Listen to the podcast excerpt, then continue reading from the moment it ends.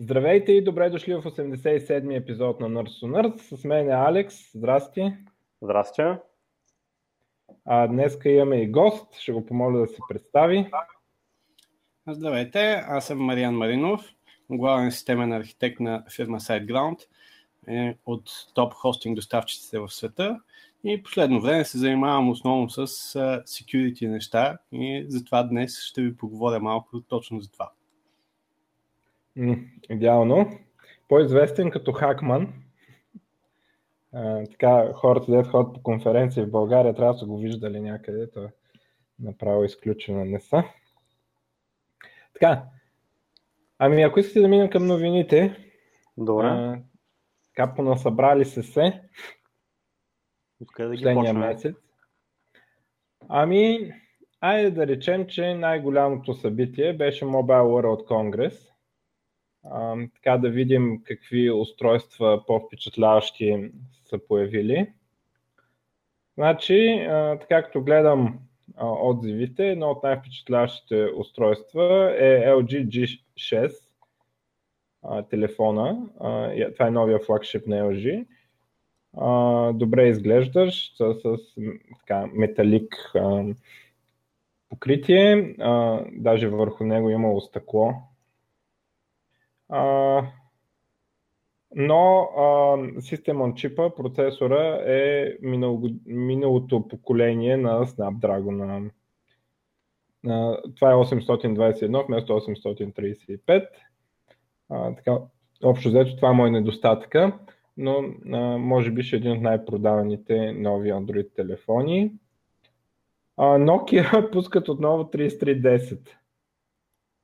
Това прави се от една компания, дето от бивши служители на Nokia, някакви три букви бяха. Като бранда, са купили бранда от Nokia, ще се нарича, т.е. не че са го изкупили по принцип за постоянно, но лиценза е взет от Nokia за този телефон и този телефон ще се казва Nokia 3310. И това е такъв глупав телефон, в смисъл не е смартфон, $52 ще струва, живот на батерията е огромен и така нататък. Има браузър Opera, само че трябва да се браузват на много малко екранче и с копчетата, което не е много хубаво. Операционната система е Series 30, което е операционна система на Nokia за не смартфони. И така, ако някой от хората, които хейтат смартфоните, нали, това е един много добър избор, нов не смартфон. А дали ще издържи така като Nokia 3310, физически да набиеш така? Значи тук в ревюто пише, не ми дадоха да го бия, да разберем дали ще издържи. Там като са били на място, са му дали такова насилие, но изглежда на външен вид, изглежда стабилен такъв, като предишните, дали ще, какво ще стане, не знам. Също го има в много цветове. Като си купи някой, може да тества. Така. Може би най-мощният телефон като спецификации, който се обяви, Xperia XZ от Sony. Snapdragon 835, 4K дисплей на телефон. Така, къде бяха други спецификации? 4 GB RAM, 64 GB storage, 3230 мАч батерия. Всъщност, така, дисплея е 5,5 инча, 3840 по 2160, 801 ppi, което аз не знам дали има друг такъв дисплей с толкова голям ppi. И така, сега дали от това има смисъл? 960 долара ще струва. Да. Така. Това без договор, естествено. Motorola, отново така от средния клас телефон, G5 Plus. Характеристиките не са толкова впечатляващи. Модели с 2,3 GB RAM, Snapdragon 625 с 8 ядра, 2 ГГц и приятната цена от $300 без договори. Значи договори сигурно към 100 ще иде. В САЩ пък и тук сме по друга схема. Още един mid-range phone, Nokia 6. Пак произведено те HMD с така, той ще струва $250 или €230. Snapdragon 430 и така нататък, не впечатляващи показатели, но бранда Nokia и металик така. Как се вика това, вършното. Huawei, или това как се чете, бе? Huawei P10. Много приличаш на iPhone. Целият телефон е покрит с Gorilla Glass, такова. Целият телефон е стъклено покритие. С онзи систем от чип Kirin 960, 2,4 ГГц, където пише ядрата, 8 ядра, така 5,1 инча, Full HD дисплей, 3200 мАч батерия и така нататък. И този телефон няма да се продава в Щатите, най-вероятно, защото Apple ще ги осъдат, ако го продават, но в Китай ще се продаде. Така, това са така по-интересни телефони според мен. Друго, нови Yoga лаптопи с 4K дисплей и NVIDIA 1050. Това е, става въпрос за 13 и 15 инчова версия на конвъртабъл устройство, което е така, 15 инчово конвъртабъл устройство е леко странно. Особено с NVIDIA 1050, GTX 1050, но някой пък може да иска и точно такова. 2 кг тежи и така нататък. Това е големия, нали?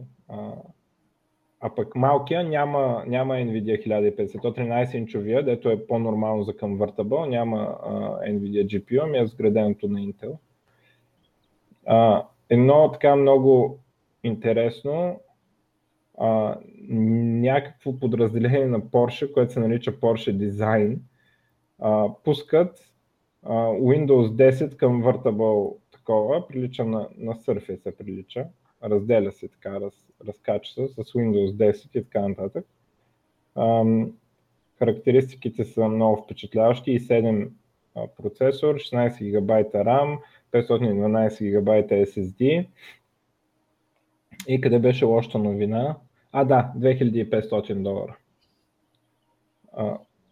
Това е за щатите, за Европа €2795, като предполагам, че американската цена е без данъците, пък европейската с данъците.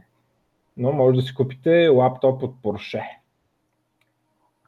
Не знам колко ще продадат. Друго пак от също събитие, HTC Vive ще пуснат за $200 повече, ще има HTC Vive, който ще е wireless. Тоест няма да имате кабел, когато си цъкате на VR-а и се разхождате от стаята. Отделен въпрос, че пак може да се блъснете в стената. И казват, че няма лак в ревютата. Така. И както казах, $200 повече от предишното, което всяко може да спомня колко струваше, ама беше нещо към $700. или 600 беше. А сега ли колко струваше това? Както и да е. И общо заето това е, дето ми направи впечатление от Mobile World Congress. Някой нещо по тези теми? Единственото, което направи впечатление, че от миналия World Congress за телефоните, супер много време отне на HPL, докато пусна телефона официално за продаване. То почти една година мен, докато го пуснаха, пък го бях обявили преди една година. Кой телефон? HP Elite X3. А то Windows Phone-ския. Еми то явно в Windows Phone света е направено само за истински ценители и нарочно го правят трудно да се здобиеш с телефон. Ма те го обявиха пък и защо не го пуснаха, за какво го обявиха, прето че го пуснаха чак една година по-късно. Да, еми не знам. С Windows Phone в момента е такова положението, трябва да се молиш да ти продадат някакъв и да намериш специалния онлайн магазин, в който може да ти го продадат. Ми много ми беше харесала идеята това, че можеш да си обърнеш телефона на десктоп машина и все още ми харесва тази идея, обаче то де-факто в момента, освен този HP Elite, има ли някой друг, който да е добър за такова конвъртване? Lumia Hexel става за такова нещо. И Samsung също пускат подобен девайс и имаше Kickstarter кампания преди няколко месеца точно за девайс, който ти добавя десктоп реално към телефона. А в какви операционни системи? Android. Как ще бъде десктоп с Google? Десктоп нещо ли там? Chrome OS? То десктоп е... да имаш монитор, клавиатура и да имаш Alt-Tab. Ама въпрос да има приложения, които специално дизайнят с десктоп, не само... То в Microsoft екосистемата, само на Microsoft приложенията са така на практика. В смисъл, да, мейла, офиса и браузъра ти работят, нали, наистина се превключват и така нататък. И още, примерно, приложението за времето и не знам, още някои такива приложения без значение. И въпреки, че самата платформа е доста добре подготвена да го прави това, понеже има много малко потребители, няма и много third party, с които разработват приложението си по този начин.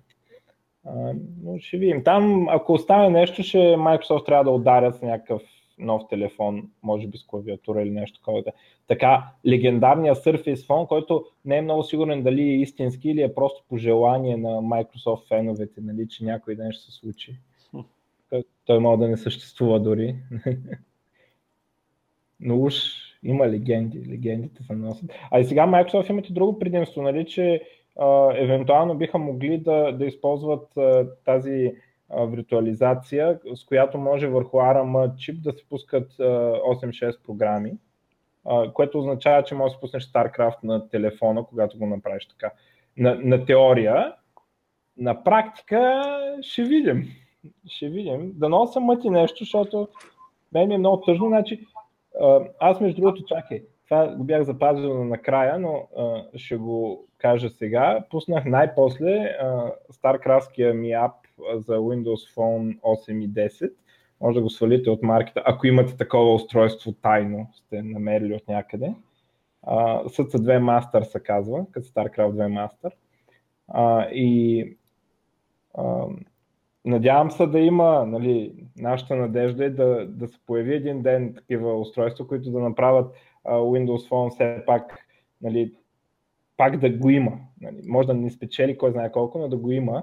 Свалете го, това е програма за информация за StarCraft юнитите. 5 години го правих това чудо. Мигрирах го между 7 и 8. Да не говорим колко версии на играта имаше и трябваше да си преправям данните.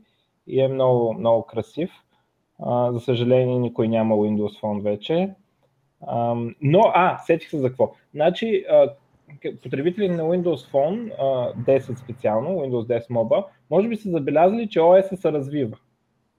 Значи, устройства няма, никой не ги продава, освен на доизживяване някакви, дето стане някакви бройки някъде. Но непрекъснато идват апдейти за OS-а и се пускат нови версии и това се разработва активно. В смисъл, ако щете, вярвайте, ама то OS се разработва активно, въпреки че никой не го ползва. Обяснението на Microsoft в случая е, че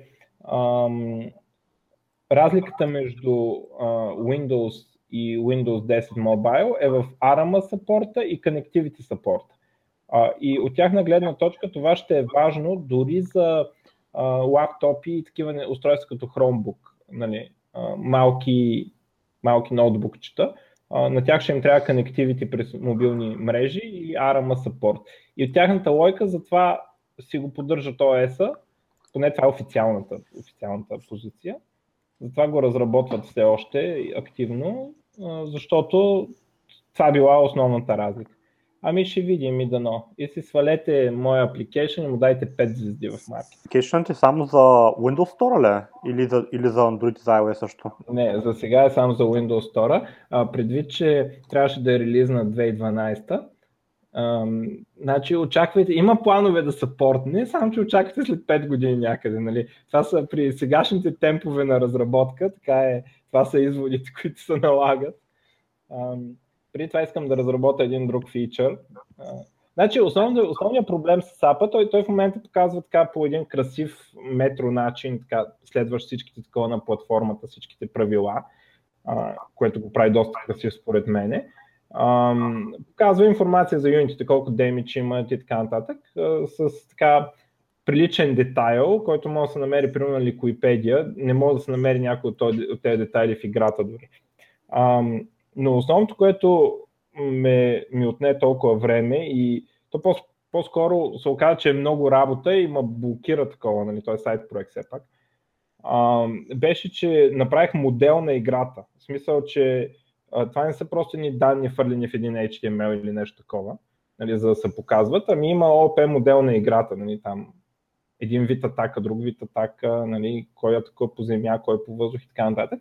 Като идеята на това беше да се разработи фичър и той може би някой ден ще се разработи, който казваш, слагаш два юнита и казваш, примерно зилота убива зермина с 3 удара.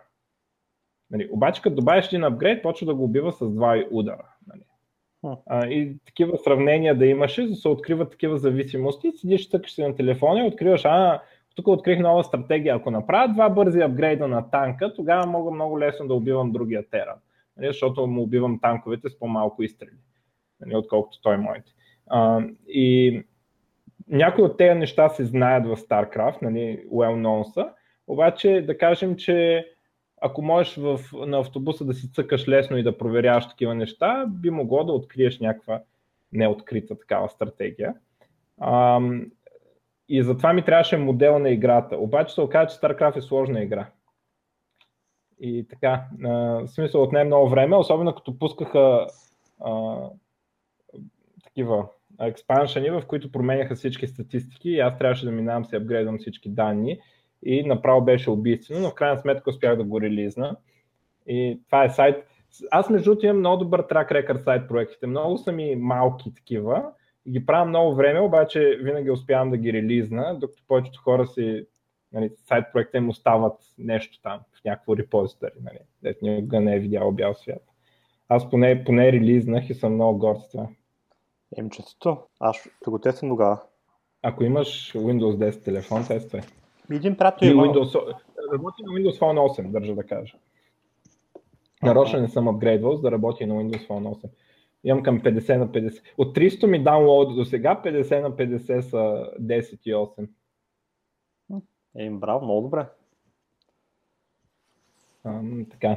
На мен, между другото, много ме е трябвало, понеже аз не играя чак толкова редовно в StarCraft, но когато играем е любопитно как да намеря бърз начин да разбера срещу определен юнит какъв е най-добрия контра-юнит на определена раса. Ако принципно... има такива апликейшъни. В принцип бих могъл да го сложа това, но... и мислих, обаче това е първото нещо, което е, то не е достатъчно да ти кажат кои юнити са добри, ами трябва да ти кажат как да ги ползваш, защото някои юнити са добри само при определен вид микро. И примерно това микро може да е лесно, обаче ти ако не го правиш или не знаеш, че може да се прави така, няма смисъл. Освен това, тези неща аутдейтват като излезе патч, много вероятно да не са вече, да са out of date.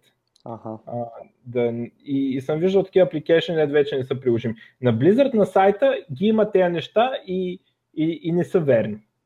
Нали? В смисъл, вече са променили с статистиките и метата се е променила, така че не мога да контрираш тези юнити. И затова така, това означава след всеки патч аз да ходя да... Да, бе, ясно, разбрах, голяма играчка става. Да, в смисъл става за ниските нива на игра, където никой не управлява, ми само пуска юнитите един срещу друг и тогава, нали, може би. Ама на практика това е по-сложно и в смисъл един човек с един контрол върху един и същи юнит може да скапе другия, да го разбие, а пък без контрол може другия да победи без жертви. Нали. Така е малко положението и мисля го това и това е, понеже това е важно на по-ниските нива, затова реших да го прескоча. Ама сега следващия ми такова е да направят този фичър, дето за симулацията на битките, пък после евентуално портване към други операционни системи и така нататък. И това е в рамките на близките 5 години, така че не трябва човек да... Don't hold your breath. Добре, докато сме на игри, едно много такова... Директора на Overwatch, той е главният, Джеф Каплан се казва, искал Microsoft и Sony да баннат input conversion devices. Това са устройства, които струват, тук го дават към $125, в които си включваш мишка и клавиатура и те ги конвъртват към контрола на играта. И в Overwatch се оказва, че хората, които имат мишка и клавиатура, просто мачкат другите на конзолата, които играят с контролера. И той казва или да се банна тези устройства, или да се позволи просто на всеки да си включи мишка и клавиатура, за да не струва $125 да си ги включиш. Нали? Това е моя позицията. И естествено, както знаем, PC Master Race е много по-добра от всички те, дето играят на конзоли. И затова се налага конзолните геймери да бъдат защитавани с забрани и така нататък от просто един среден играч, който идва с мишката си и разбива най-добрите играчи на Overwatch на конзола.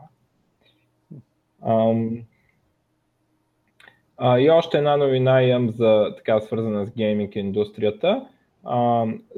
Sega Creative Assembly, компания, която са собственост на Sega, купуват Crytek Black Sea. Както знаем, Crytek имаха сериозни финансови проблеми и студиото в София е едно от студията, които така, забавени заплати, хора напускащи и накрая го пуснаха да се продава официално и явно Creative Assembly го купуват, като, нали, така, типичното, когато закупиш някаква компания, оптимистично, нали, ще им дадем възможност да се развива тази бала, нали, така прес-релиз. Така че вече в София има студио, което е част от Sega и по-точно от Creative Assembly. Creative Assembly, последният им проект, Halo Wars 2, този RTS за конзоли и за PC, което току-що излезна. Други какви... Сам се какви други игри имаха. Няма да е сега, дече съсета. Но приятни... Не най-големите заглавия правят, но така в портфолиото им са приятни средностатистически игри. Те имат CryEngine, който беше преди време се вълчи там и от най-добрите енджини, само че... Той още е, обаче финансови проблеми и се налага да се разпродава студията по света. Естествено, така ни е по-интересно това студио в България, какво ще стане. Да. Защото там има, да кажем, и 100 човека, дето, нали, кадърни програмисти, дето не искаме да останат безработни и да дойдат да работят в нашата фирма и да напотискат с уменията си, пък ни... Докато сме на тема игри, тази седмица NVIDIA релизнаха 1080 Ti, която я дават по статистики, че ще изкара почти двойно резултатите на 1080 и е малко по-бърза от Titan X. В същия момент е само $670. Да, по-скоро 30% по-бърза от 1080. В същото време... Аз гледах AI неща и там е буквално два пъти по-бързо. Да, в смисъл, ако не е за игри, може да е два пъти по-бърза, но трябва да подчертаем, че в същото време свалят с $100 цената на 1080 и вече стига на $500 цената на 1080 от 600. $550 точно. Да, естествено, както е традиция в последно време, за пореден път NVIDIA обявяват най-мощната карта, която бие предишните им и то прилично. Въобще, това 10-та серия видеокарти на NVIDIA са супер успешни, както изглежда. Архитектурата им е много добра и може да очакваме така, в близките години да мачкат поне на най-най-горния слой на ценовата такова, просто да размазват конкуренцията. Ти като гледам нямат нищо, което дори може да се сравнява в този сегмент. И този път, другото интересно е, че този път Founders Edition няма да е по-скъп от Partner Edition-ите. Преди беше с $100 по-скъп, сега ще е на същата цена. Интересното е, че на повечето места NVIDIA са успели да убедят производителите това да бъде на една и съща цена на картата. Единствено в Европа цените се различаваха. Най-вероятно сме прецакани от това. Да, много сме прецакани. В Европа е €800 на тази карта, £670 беше от Англия, румънците са на $860, от Гърция може да си я вземеш за около €890. Добре, ако искате да си купувате такова, питайте Мариян откъде е най-хубаво. Просто позарувах точно TI картата 3-2 дни. Също така, може би, айде да кажем втората карта след Титана, която реално може да използвате за 4K гейминг. Като използвате, имам предвид прилично количество от игрите да ви работят на макс, на 4K разделителна и да държат 60 FPS. Все пак има игри, които не могат да ги издържат, но поне вече стига, докато с 1080 това не става. Единствено Титана и TI могат да издържат такова нещо. Приближаваме се към момента, където ще има хардуер, който на 4K разделителна може да си играете с всичко на макс и да имате 60 FPS. За сега само за някои игри.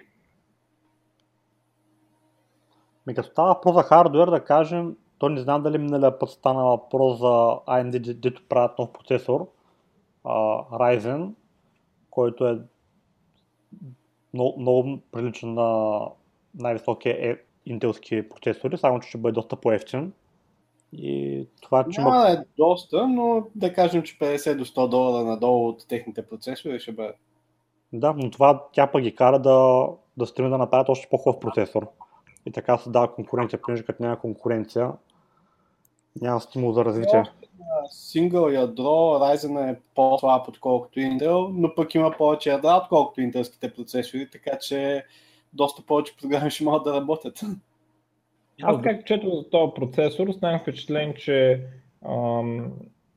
така първо, в сравнение с предишното поколение Bulldozer, са дигнали перформанса на едно ядро, което беше голям проблем преди.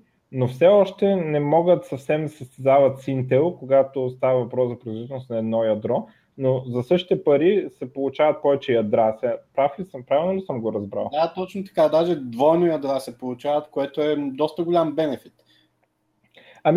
Да, в смисъл зависи, трябва човек да си помисли какво приложение. Примерно за един сървър би било добре, обаче за игри, примерно,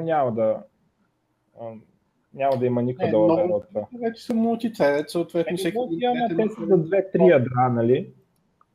А пък 8 ядра, какво ще ги правят? Аз така игра да се възползва ефективно от 8 ядра, не съм виждал. Възможно. Но прави впечатление, че вече са competitive, което не се е случвало от не знам колко години. AMD да са competitive с Intel. И в точната ценова разлика в цените, този рейндж точен и ако наистина компютър се използва така за много приложения или примерно за сървър, може би си струва и може би това ще принуди Intel да свалят цените. И се очаква сървърните им процесори да ги изкарат до една-две седмици да разкажат за тях. Така че там също ще бъде много интересно. А иначе единственото, което не са показали AMD е Power Consumption. И реално скоро ще трябва да го охлаждаш този процесор, тъй като знаем, че историята на AMD показва котлон процесори. Ами да, това си е значителен проблем и вече и в дейта центровете. Така. Той за вкъщи е проблем, да го охладиш това нещо лятото. Да. Въпреки, че вкъщи видеокарти са ми по-голям проблем, отколкото процесорите, но... Ма аз нямам AMD процесори за това. Ами хубаво е, че те пак се връщат поне, защото предишното поколение беше абсурдно. В смисъл, аз не съм чул някой да си е купил такъв Bulldozer процесор. Е, да, обаче пък създава конкуренция, в смисъл поне за някакво... Ами то така, в предишното поколение не създадоха и конкуренция, само им се смяха хората. За кои години говориш от предишното? Еми за последните две. Те последните две нищо не праха, да. Еми, изкараха един процесор, дето всички им се смяха и до там приключи. Добре. Да кажем за SpaceX. Кажи за SpaceX.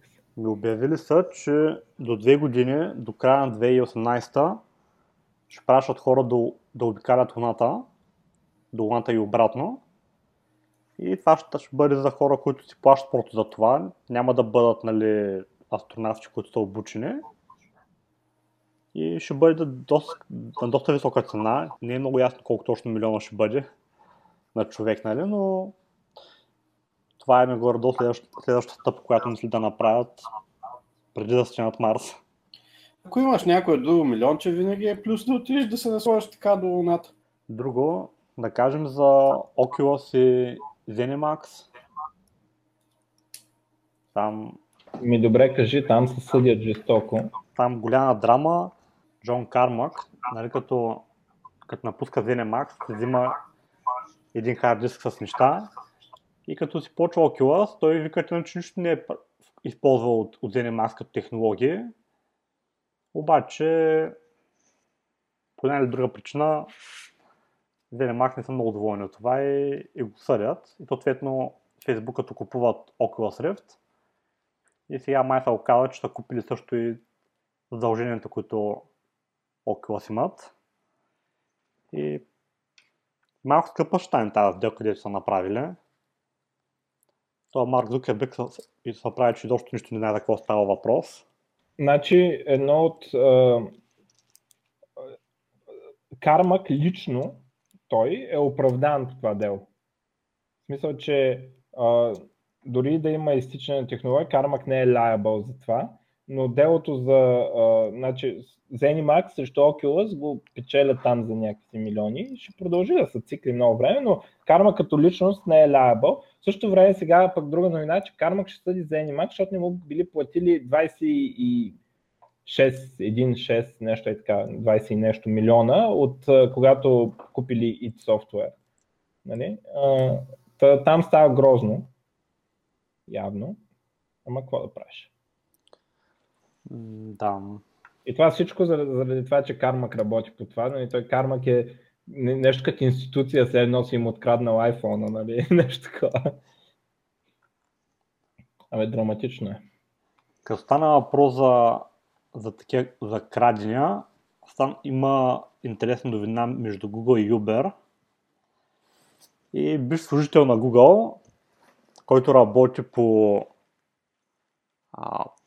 в програмата им за Self-Driving Cars, в един момент решава, че това е много добра идея и по-добре се направи негова компания и съответно краде софтуера на Google, там софткода и всичкото го взима, форматира си хард диска и си мисли, нали, че всичкото му е чисто и че вече може спокойно се започне негова нова компания, която той започва и малко по-късно от Uber, нали, виждат, че това, което той го прави добре, купуват го и в момента обаче от Google се усеща за какво е станало и започва ни дебели съдебни дела и тук така става въпрос за за това колите да могат да карат сами.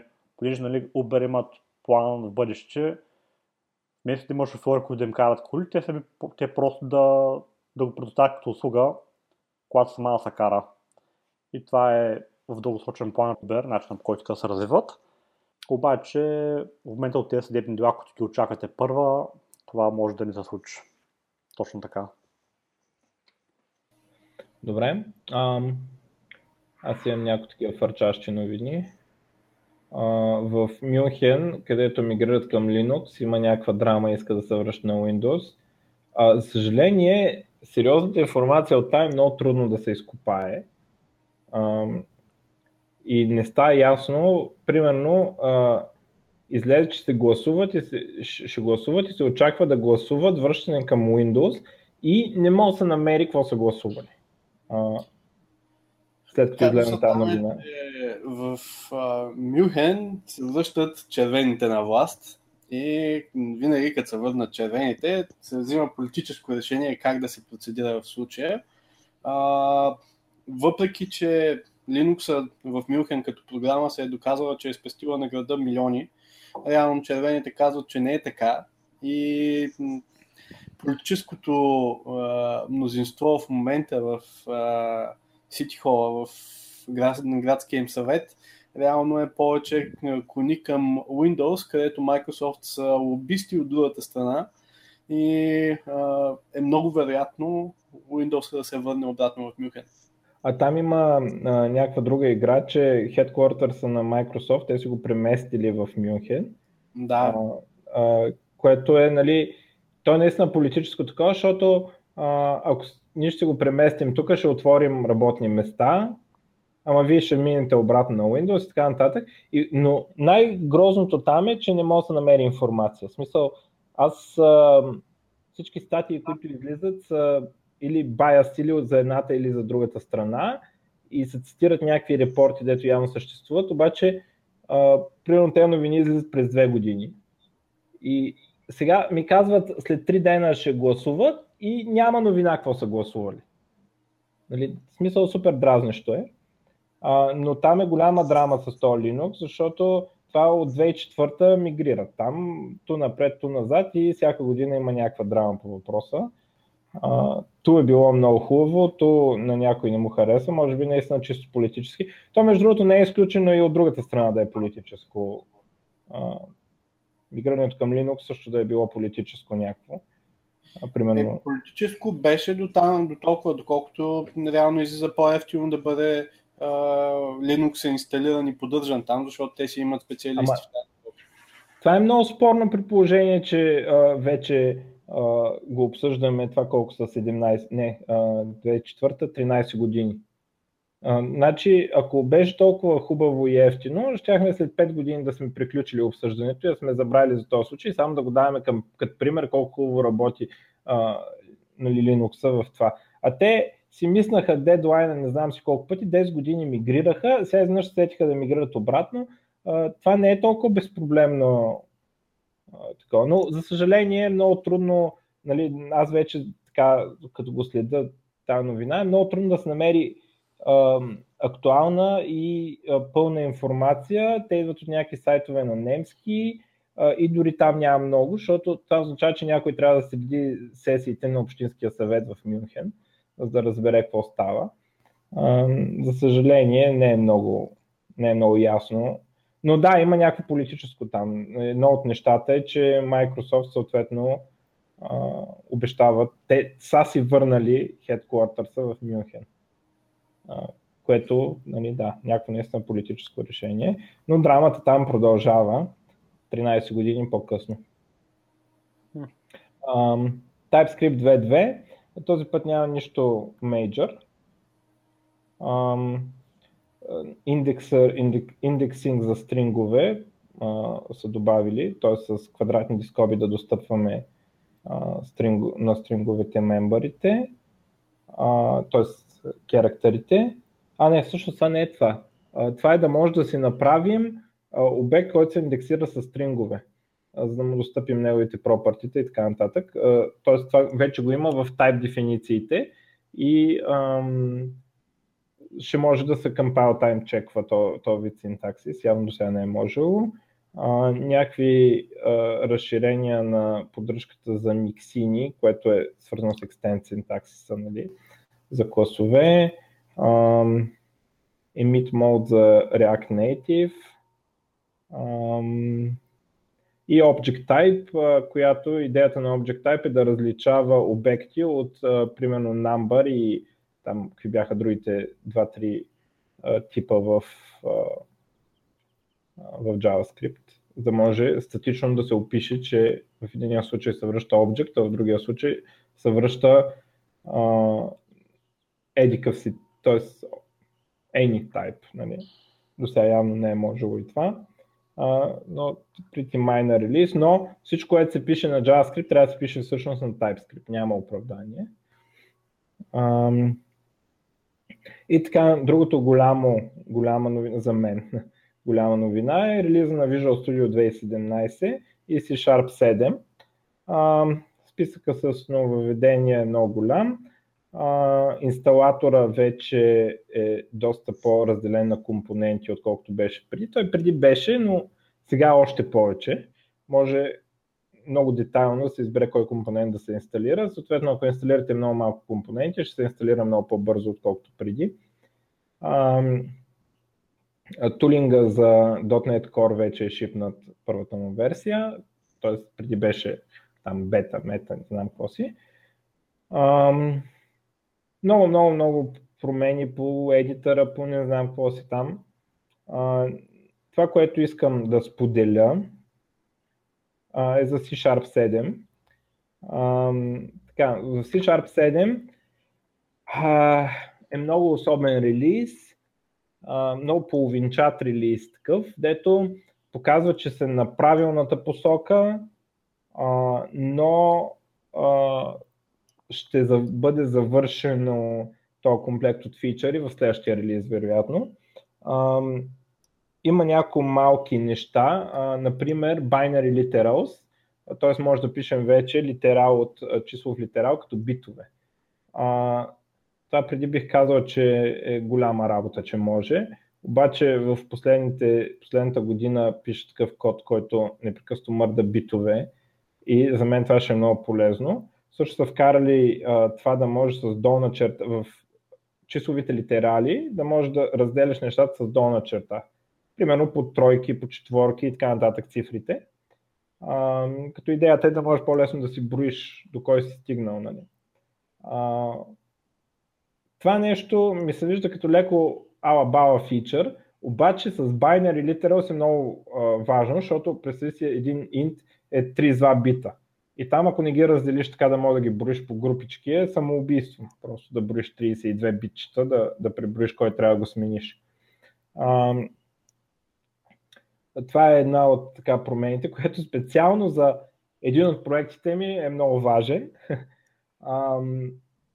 Отделно има вече с out, когато имаме метод, който има out параметър, може да декларираме променлива inline. Преди се налагаше да декларираме променлива отгоре и тогава да подадем на out параметъра. Това е много често срещано с методи като try parse и такива неща. Така най-големия фичър е тупалите. Вече имаме тупали с синтакси, синтакси с скоби, подобно на Python, F# и така нататък. Скоби, две стойности, или там 3 или 5, образуват тупъл. Имаме decomposition синтаксис, където от тупъла може да ги сложим тези неща, да ги раздробим в променливи. И до тук добре. И другия голям фичър се предполага да е pattern matching. Само че pattern matching в момента е един екстеншън на синтаксиса за кастване. Pattern matching са го набутали в is statement-а, където можем с is statement да проверим дали нещо е в някакъв тип, от някакъв тип, както беше преди, и да го каснем към някаква променлива. Също нещо са го набутали и в switch-а, като е възможно да кастваме и асайнваме към различни типове.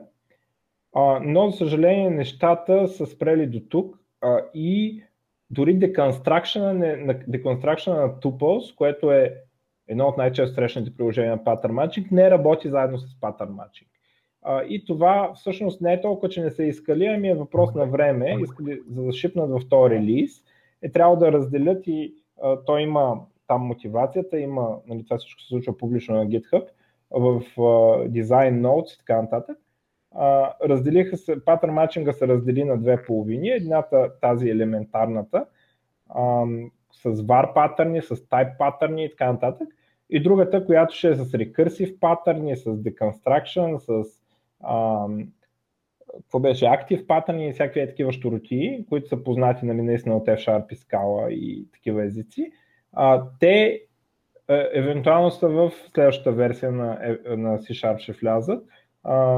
Така че, за съжаление, в момента pattern matching е просто glorified casting синтаксис. Демек кастваме, условно кастване, и остава нещо в нова променлива. Така, аз като голям фен на pattern matching съм хем excited, хем разочарован от тая работа, че ще трябва да чакаме до следващата версия. Демек пътя е правилен, но в момента специално с pattern matching сме много зле. Поне имаме тупали и вече ако трябва да връщаме две стойности от един метод, няма нужда да си правим специално клас за конкретния случай. Тупалите са value types, за разлика от съществуващите тупали, които са reference types, и сега имаме два класа за тупал, но това да не ме притеснява много. И общо заето това е. Има много неща, много дълъг списък с нововведения за Visual Studio. Не всички са за .NET, има за Node.js, за C++, за Cordova и така нататък, за Docker, нали, Docker support за .NET Core, да може да деплояме с Docker и така нататък. Има едно от така приятните неща е един отворен формат, който се нарича Editor Config. Това е стандарт за да си казваме там колко, дали с табове, с спейсове, дали да пишем var, дали не пишем var, всякакви такива неща. Visual Studio вече го поддържа. И, нали, идеята е не само, че Visual Studio го поддържа, но че и други редактори го поддържат. Къмитвате си го в проекта и редактора, който ползвате, почва да се подчинява на тези правила, които са къмитнати в този Editor Config. До сега има такива неща, примерно StyleCop има такива файлове и FXCop, в които си казваме правилата и може да ги къмитнем и когато имаме съответните плагини, Visual Studio ще се подчинява. Но това е специфично за .NET, а сега имаме имплементация в Visual Studio, някакъв отворен стандарт, който, да кажем, не знам точно каква му е поддръжката в други идета, но стандарт Editor Config не идва от Microsoft, а е някакъв отворен и Microsoft просто добавили фичъри за C-Sharp към него. Аз като голям фен на фашизма смятам, че трябва всеки проект да има такъв фашистски файл и направо не просто suggestion да дава, ами да дава warning, когато някой не спазва конвенцията и всички да бъдат насилени да спазват конвенцията и да са добри членове на обществото, както при фашизма. Той ReSharper справя много добре с това. Да, ама ReSharper първо си има собствен формат, после е платен. Представи си, че правиш един open source проект и не може да изискаш всички контрибютори да ползват ReSharper. Може да ползвам върши по реквеста. 20 години го поддържа. Vim текстовия редактор, сигурно от 20 години го поддържа това. Аз мисля, че това е по-ново. Значи, то не е, че Visual Studio не е поддържало нещо, въпросът е, че не може да се реши какво трябва да се поддържа, а сега един вид, да кажем, че явно тенденция е да се стандартизира на това нещо. Значи това нещо поддържа много по-малко неща от ReSharper, от StyleCop и FXCop, но предполагам в бъдеще ще се разширяват тези функционалности, като може би и ще се портват към Visual Studio Code, към райдъра на тея IntelliJ. Как се казаха компанията? JetBrains. Райдъра на JetBrains сигурно ще пикапне саппорт. Сигурно в момента някой пише Vim Support за това нещо и така нататък. Тоест ще станем един вид по-независими от Visual Studio, когато конвенцията ни вече може да се енфорсва не само в Visual Studio, във всеки редактор. Аз естествено си пуснах на GitHub моя файл за фашизъм, така че всички трябва да видят верните конфигурации, верните конвенции оттам и да използват моите конвенции, защото те са верни, а всички останали са грешни. Ами аз имам три новини, още една има, тук една 4. Hangouts получава фичъри, които много приличат на Slack. И така общо взето всичките им фичъри от Slack са така портнати на всичките. Много от фичърите, основните са портнати в Hangouts.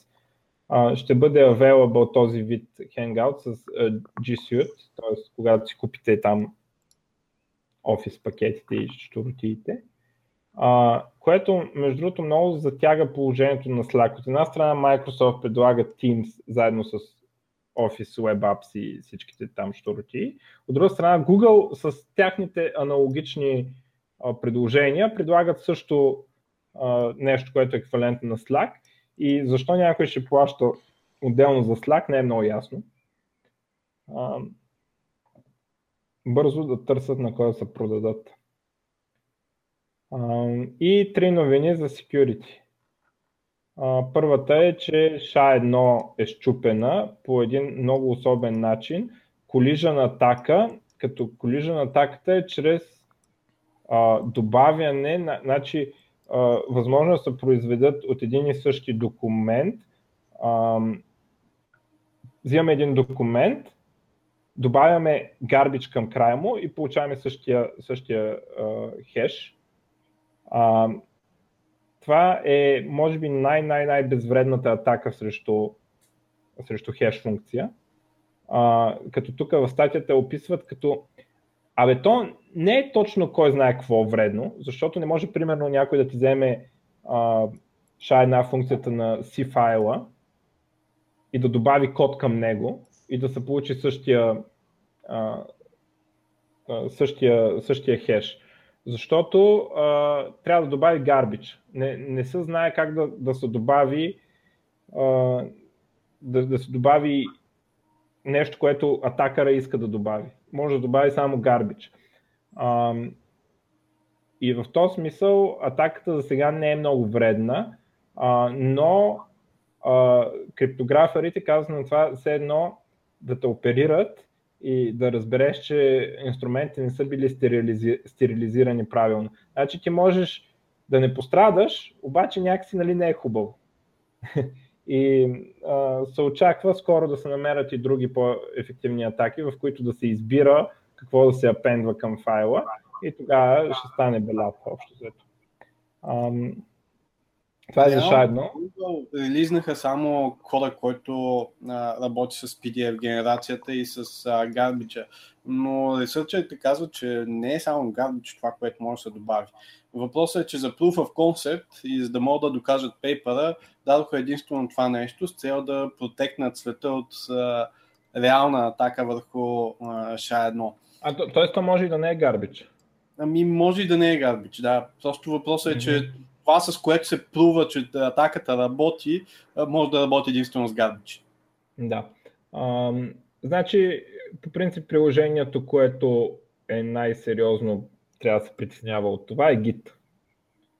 Защото Git си ползва SHA-1 и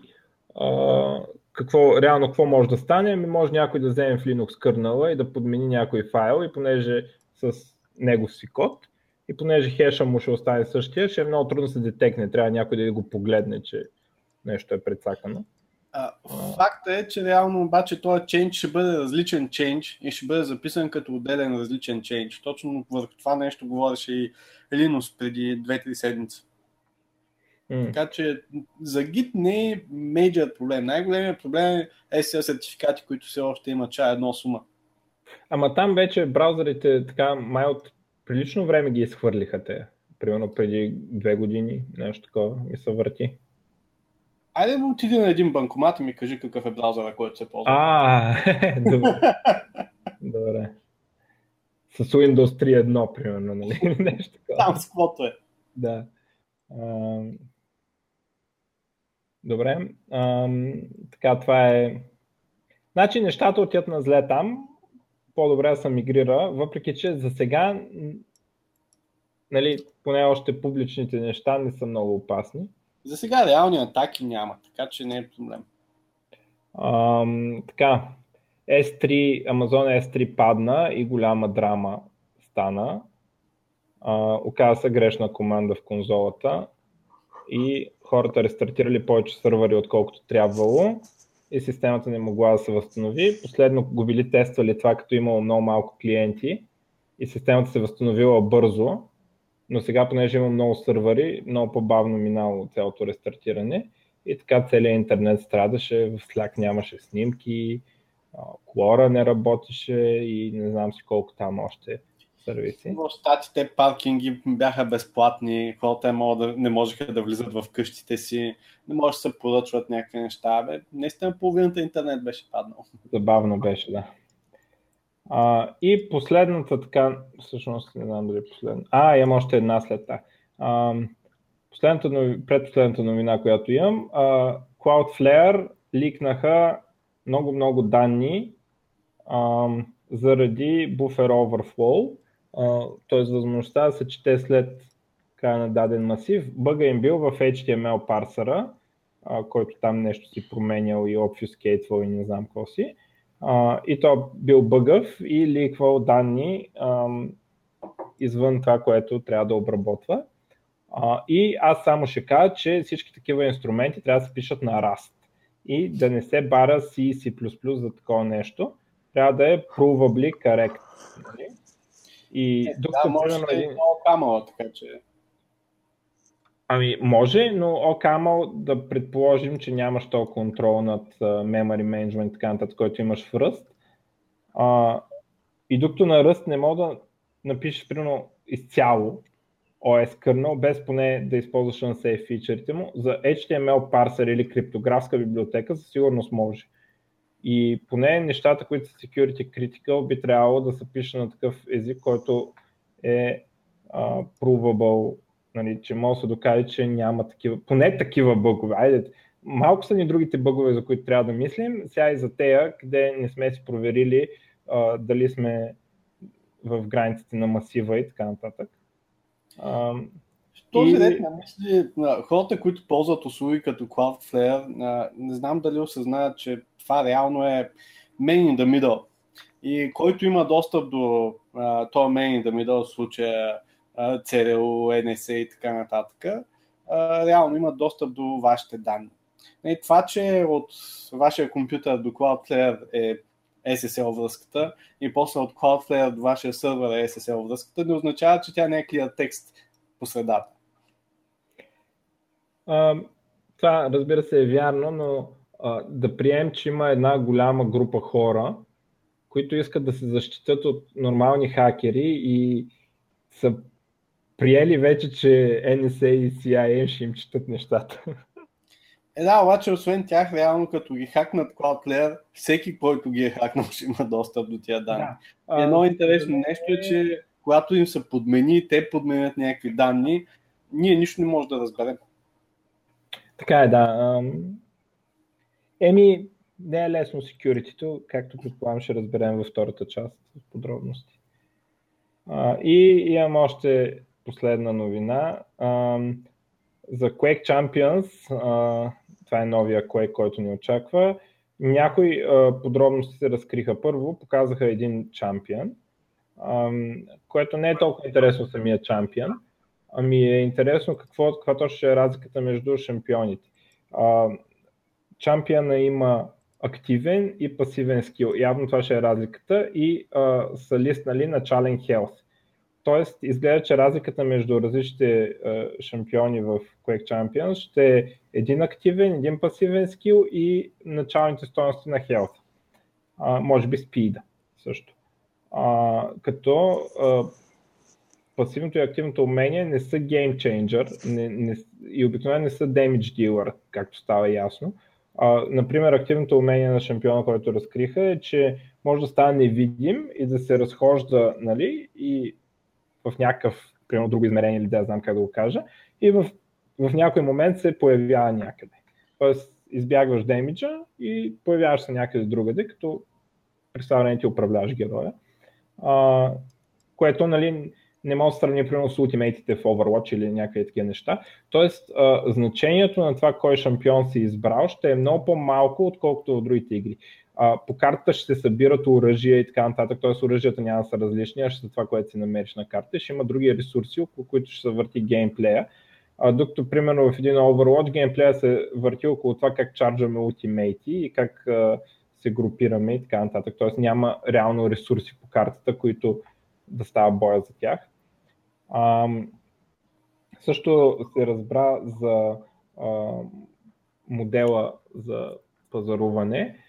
Ще има един чампион, който ще е безплатен, от който ще може, като се играят игри, да се събира ингейм валута, с която ще може да се отключват временно, или както казват, наемат с ингейм валута, временно други шампиони.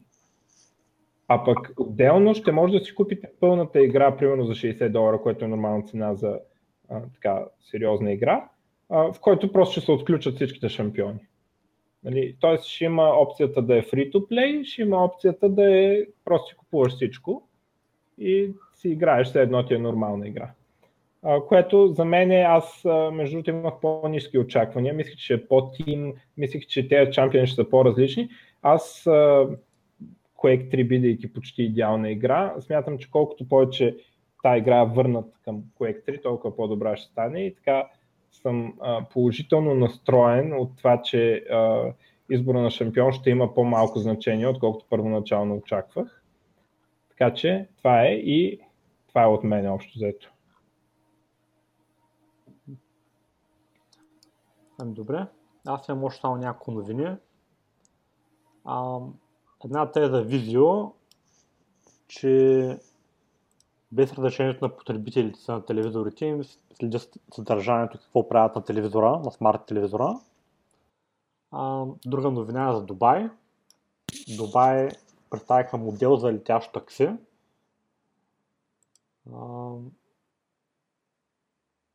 И да, явно, че в Дубай бъдещи обиршима ще имат възможност да летящи таксита във въздуха.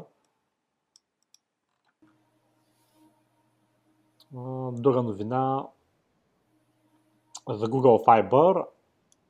Изглежда, че има вероятност, че ще минават да го правят да бъде да бъде wireless. Няма да бъде баш, нали, същия Google Fiber, който до сега са го правили. Ами малко по-скоро ще бъде, като са купили една компания WebPass, и чрез това ще може по-лесно да се разраства инфраструктурата им. За съжаление обаче, скоро нямам да я към Лос-Анджелес. Много ма кефа те новини, дето само вазва касаят. Защото те са, приятно е да слушаш, че сме по-напред от щатите в някакъв смисъл. Ами друга, говорите там за това Google Fiber. Еми да, това Google Fiber е много хубаво нещо, ама в Калифорния, докато долу до Лос-Анджелес, не знам колко време ще мине. Хубаво, че поне в Оранж Каунти ще ги има. Чак вчера си мислех, ако интернет тук стане чак толкова зле, дали не се мести в Оранж Каунти. Но друга новина, то за Verizon и Yahoo. И Verizon нещо малко се намалят цената, за която съгласен да купят Yahoo, тъй като се излизат нови неща, свързани с това, че Yahoo са ликнали повече юзери, колкото са е мислил, че са ликнати. И сделката още не е приключила там напълно. И не е ясно за колко точно пари все още ще стане. Вероятно малко ги забавят нарочно сделката. Друга новина, YouTube най-накрая ще премахват тези unskippable 30 секундните реклами, които бяха доста неприятни, ако човек няма ютопред.